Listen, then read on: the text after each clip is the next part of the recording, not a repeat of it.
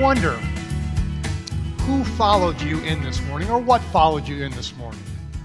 If you looked over your shoulder, when, when you walked into the church building, when you entered into the sanctuary, or when you walked into your living room and sat down in front of the TV, if you looked over your shoulder, who was following you? What was following you?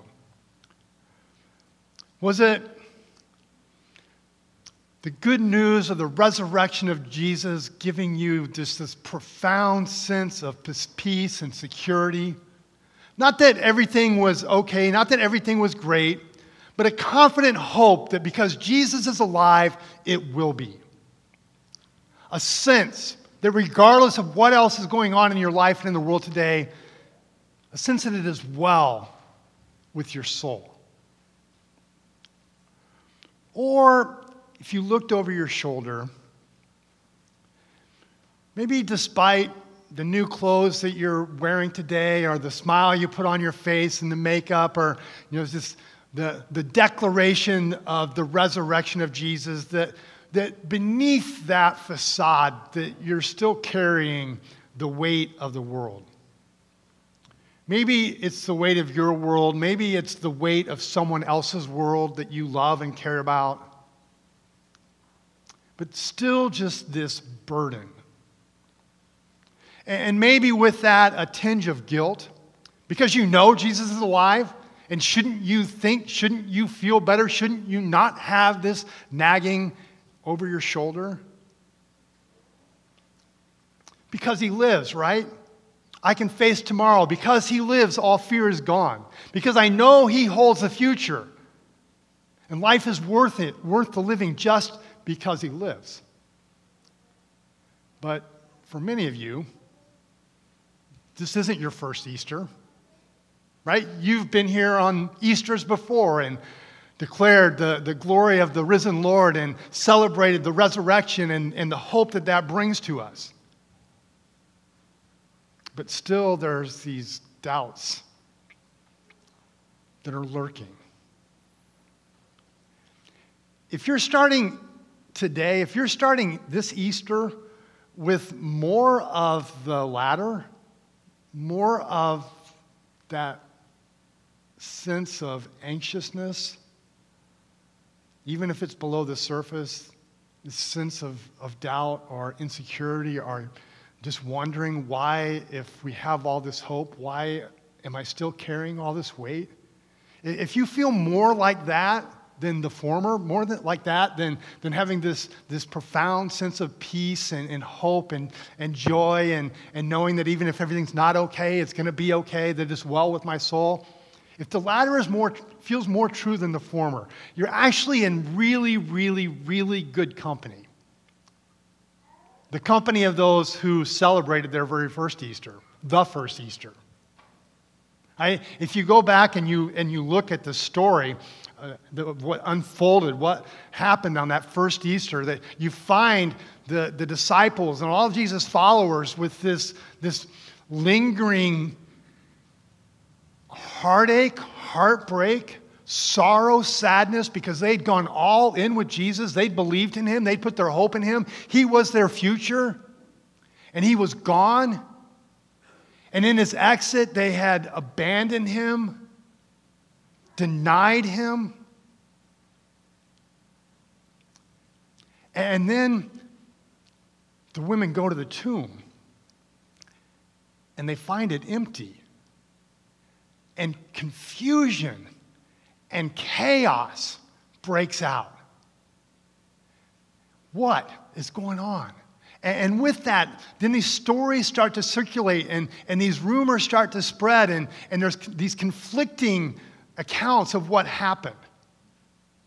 When the disciples first heard the news, I, I love this, is in Luke chapter 24, said the disciples did not believe the women because their words seemed to them like nonsense. Right? This is just crazy. And there's questions.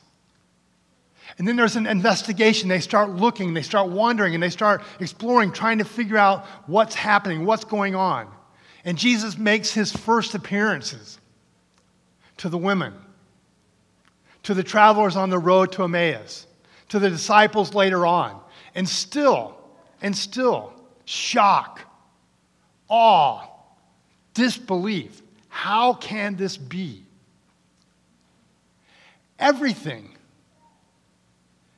everything changed that day. But not all at once. For the next 40 days after the resurrection, Luke tells us in the book of Acts that Jesus made appearances.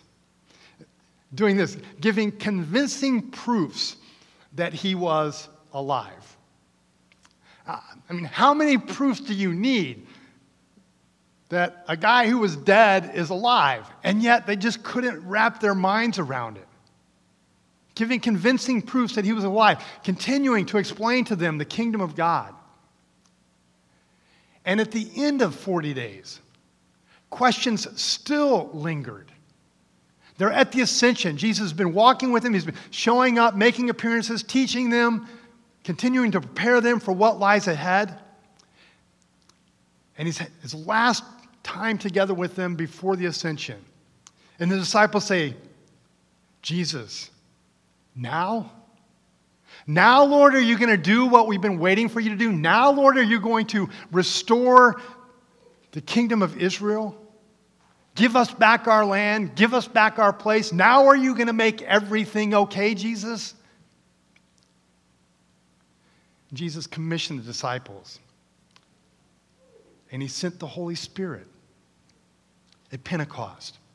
Says, You will receive power when the Holy Spirit comes. You will be my witnesses. Jerusalem, Judea, Samaria, to the ends of the earth. That's what's coming. Not the kingdom you're expecting, but the Spirit. And when Pentecost comes when Jesus is ascended. Ten, days later, he sends his, the Holy Spirit, and the Holy Spirit is poured out on the believers. And, and they go out, come, finally come out of hiding, and they, and they go out into the streets of Jerusalem. And it's like, now? Now, Jesus, now is it all going to come? The lid's going to come off, and everything's going to explode, and we're finally going to get what we've been waiting for. And it looks promising. Right? The disciples go out and, and they start preaching, and, and thousands of people come to believe, and, and the news starts spreading out to the, to, um, through Jerusalem and Judea, and, and there's all this anticipation, excitement. It's like, this is it. This is the moment. And still, problems persisted, persisted. Because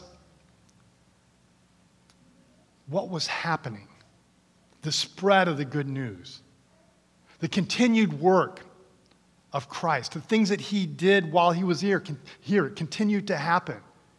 People being healed, restored, people being transformed in ways that people couldn't even imagine or believe. And so the continued movement, the continued growth, led to a great wave Luke says, of persecution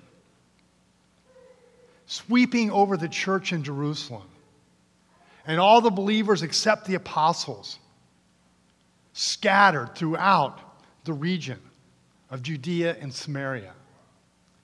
If you read the New Testament letters that the apostles wrote to the church during this, during this time and the things that emerged, you find two things in there consistently.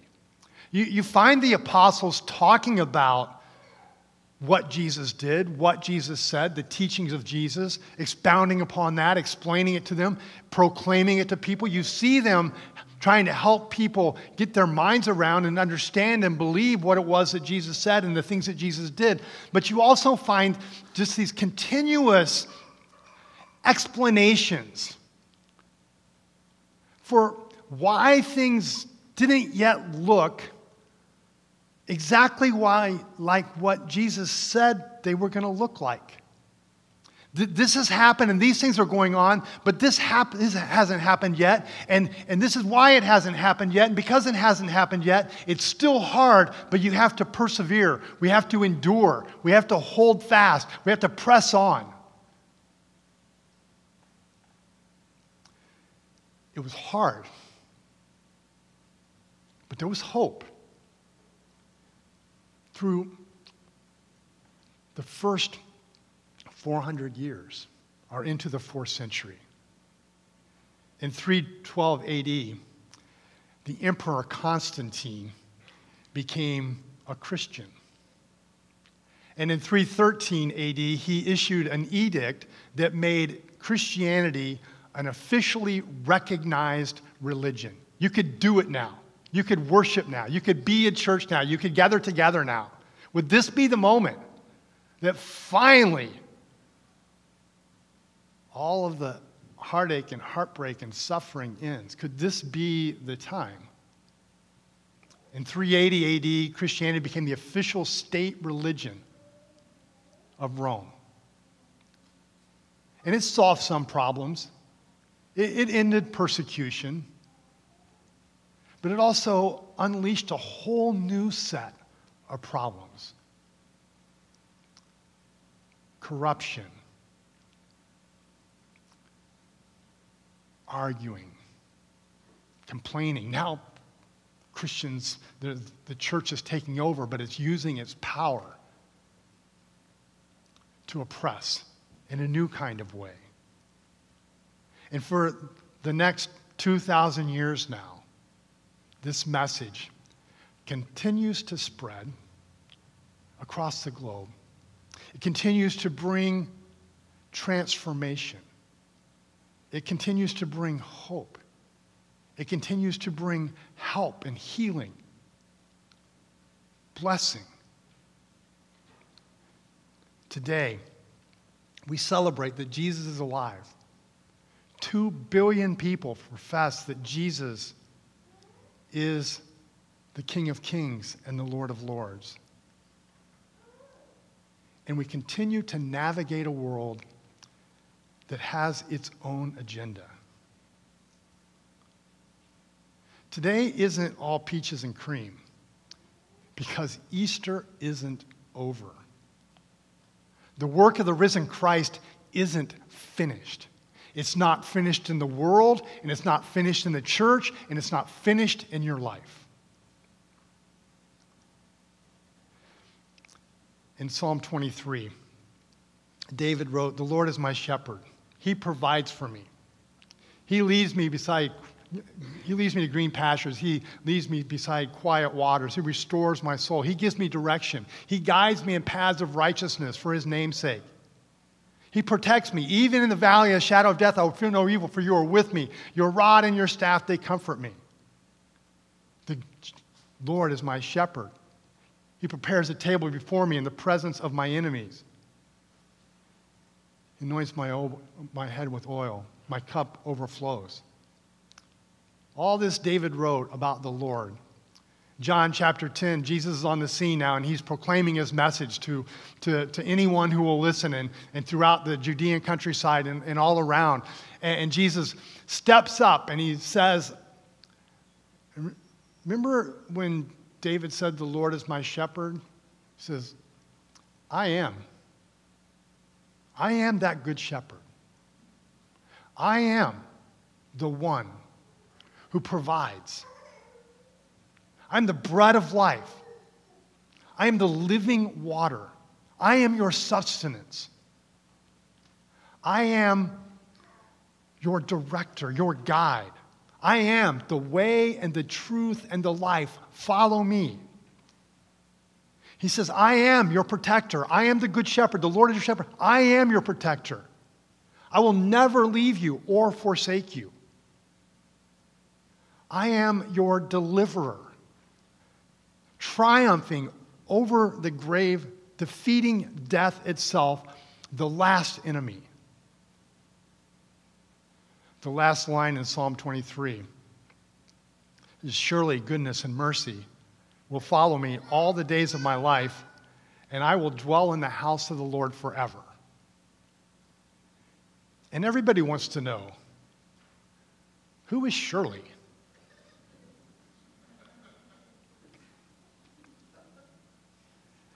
As the Good Shepherd leads me. While there is still heartache and heartbreak and sadness and sorrow and pain and suffering, Easter isn't over. And the end of the story isn't in doubt. The Lord is my shepherd. Goodness and mercy will follow me all the days of my life. I will dwell in the house of the Lord forever. See, Jesus knew what was coming. If we read the, the stories uh, of, of, and the things that he said carefully, we, we see it over and over again. We just, we just wish sometimes that it was a little bit different, that we could accelerate the process a little bit faster, a little less pain and suffering, a little more glory. But he knew what was coming. I was um, reading through the Gospels this week, and especially through the stories of Holy Week and what happened in those last days of Jesus' life and, and the things that he said and he did. And I was, this caught my attention in John chapter 14. He said, this is like in his last conversation with the disciples before his arrest. He says, Peace I leave with you, my peace I give to you. I do not give as the world gives. Do not let your hearts be troubled, and do not be afraid. He says, going forward, there, there are going to be two givers. Two givers. He says, I will give you peace. I'm going to give you peace. My peace I give to you. And the second giver is the world. And the world will give you trouble and fear. Peace and trouble and fear. And then he says, Do not let your hearts be troubled. Do not be afraid. And the fact that he says, Do not let, would suggest that we have something to say about it, right? That we have something that we can do, that we can, a gift is something that is given and accepted and received or rejected. He says, Where are you going to? You're going to get, the, the world is offering you trouble and fear. I'm offering your peace. Do not take what the world is offering. Do not take what is giving you. Take what I am giving you. Which brings me back to the question that I asked in the beginning Who followed you in this morning? I don't know of any Shirleys here today. Did peace follow you in? A peace that is birthed out of goodness and mercy and hope and confidence so that it is well with your soul? Because while Easter isn't over, the outcome is secure? Or did trouble and fear follow you in? And the anxiousness and the uncertainty and the doubt and the confusion about the plight that you're living through or the people you love. I never liked now and laters as a kid. They were too hard. I, even, we, I passed them out to people who are here today, and if you're at home on, on, view, on, online viewers, I'm sorry I can't provide this experience for you, but you can actually still buy now and laters. I didn't even know because they were so horrible. Why would they continue to, to sell the things? I never liked them because they're hard and they got stuck in my teeth.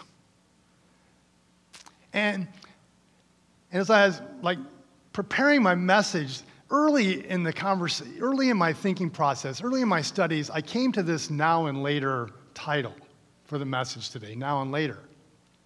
And, and it got me thinking about now and laters. And, and I just out of curiosity, I, I went to see if you actually could still buy them. And lo and behold, you can. But in the process, I actually discovered something else about now and laters. Did you know that the name they have, the now and later, actually um, came from the design of the candy? The purpose, the, the idea was that it's hard, hard taffy, and you would suck on it like hard candy until it got soft. And then you would wrap it back up in the wrapper, save it, and eat the rest of what's now soft taffy later.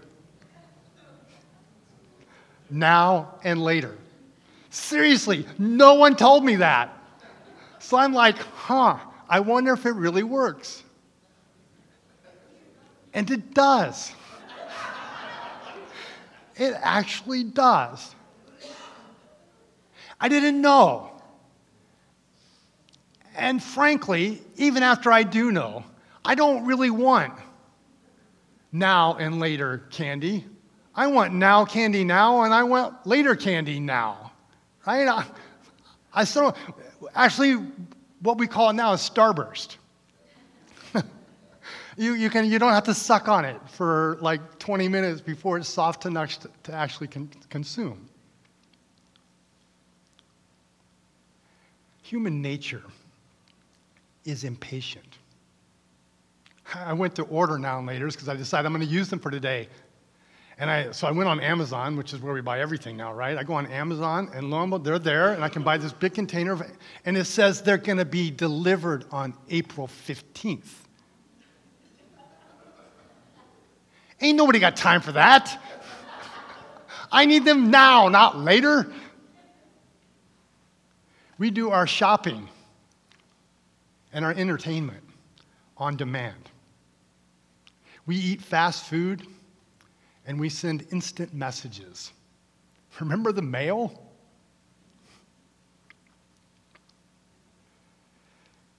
Delayed gratification, I contend, as a parent, is one of the most important skills we teach our children. Because the things that matter, learning, relationships, any manner of success. The things that matter take time. When we insist on now, when we demand now, we end up chewing on some pretty hard stuff because we won't wait. And end up stuck with some pretty difficult things later. How much trauma, how much drama exists in your life today? Because you can't wait. How much trouble and fear because you didn't wait, because you were insistent. I want to do this. I want to have this. I want to be this. I want to go there. I want to do it now.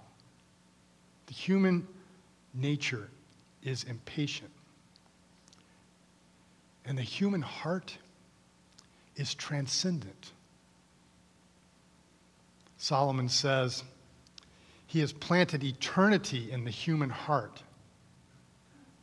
a, a space inside of us that is infinite.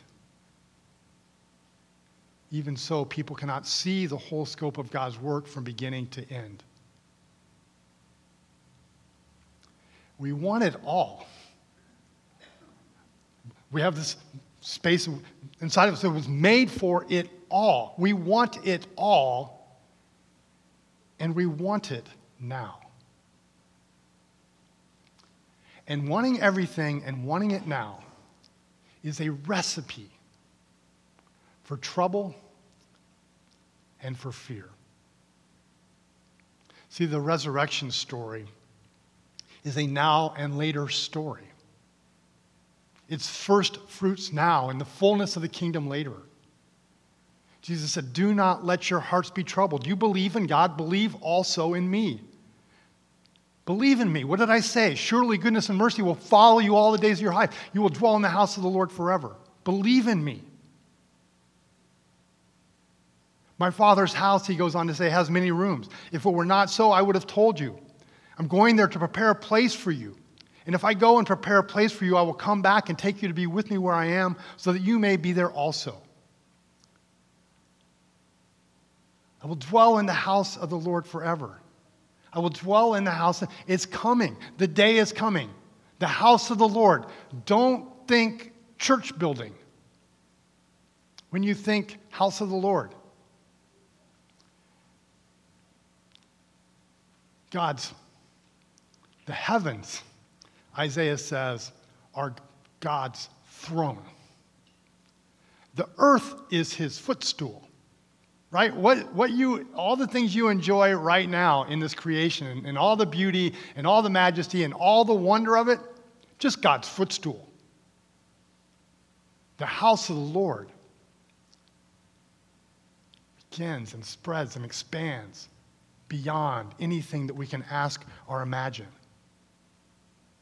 The psalmist says, Better is one day in your courts, better is one day in the, just the courtroom of God's dwelling place, the house of the Lord forever.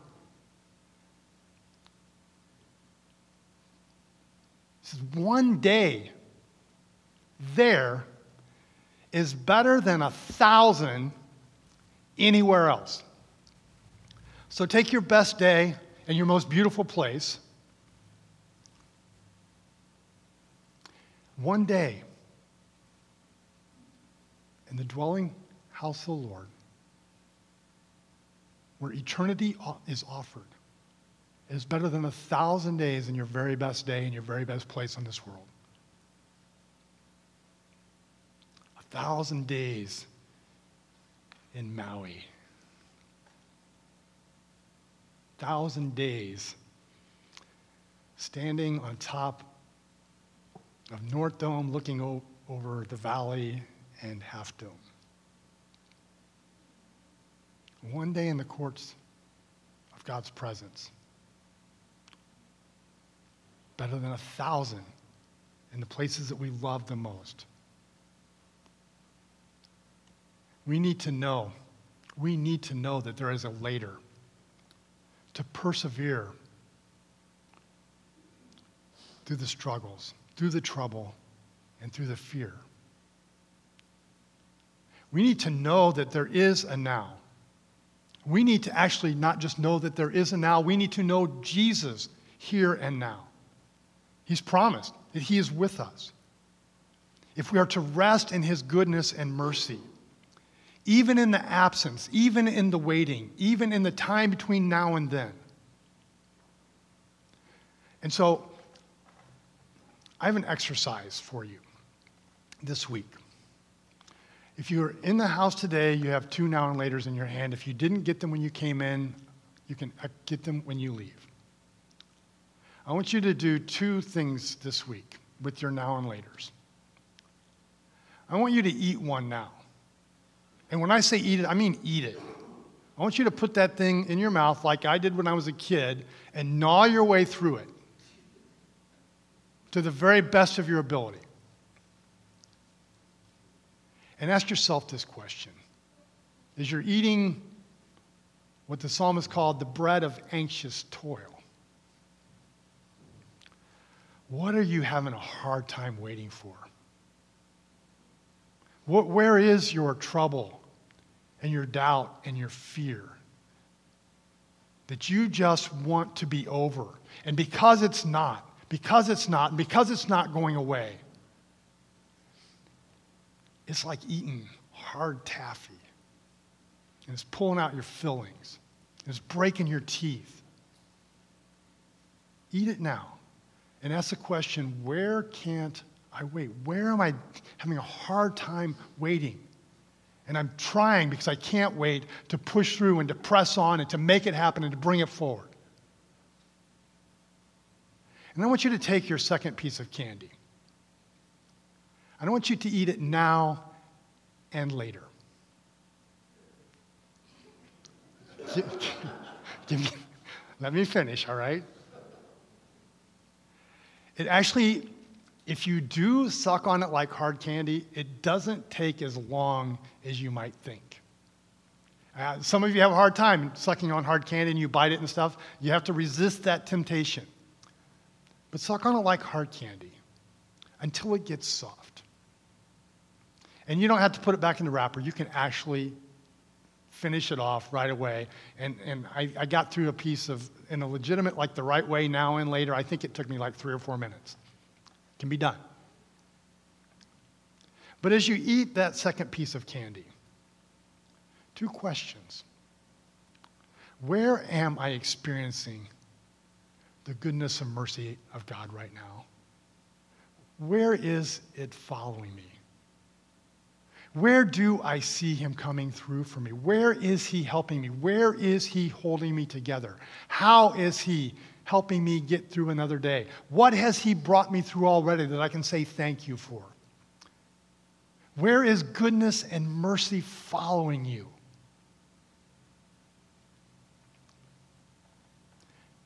And what is the hope of the coming kingdom? What is the promise that you were waiting for? What is the happily ever after? Because we need to know. We need to know that there is an outcome. And that it is an outcome that we desire. And that it is an outcome that will fulfill the deepest longings of our heart and the things that we have waited for and the things that we have always wanted for all of eternity. We need to know the end of our story for it to help us for the things that we have to go through while we wait. The resurrection of Jesus, it is now. It is for you today. And we can have the first fruits of his kingdom. Jesus taught his disciples to pray, Your kingdom come, your will be done on earth as it is in heaven, Lord, right here, right now. But it is not finished. Not with you, not with the world. And this story ends. This story ends. Not with a zombie apocalypse which is how all the stories end, right? If, in all of our movies and all the stories, it always ends with a zombie apocalypse. And we talk about the return of Christ, we think, zombie apocalypse, I don't want any part. No, no, it doesn't end that way. It ends with the happily ever after. The stories we used to tell. We can't even imagine a happy evening anymore. We can't write those stories anymore. Lord, I pray for everyone who's here today, for everyone who's watching and, and, and listening um, to the message today online or, or will um, in coming days. God, that you would fill them with the hope of the resurrection in their now, with the assurance of your presence, with the power of your spirit to give them the strength to persevere, a hope to hold on to and help for each day. Daily bread. And I pray too that you would fill them with the hope of your return and the fullness of your kingdom and a life that is eternal, that is abundant, that is better than anything that we've experienced yet. And full of all the things that our infinite hearts cry out for.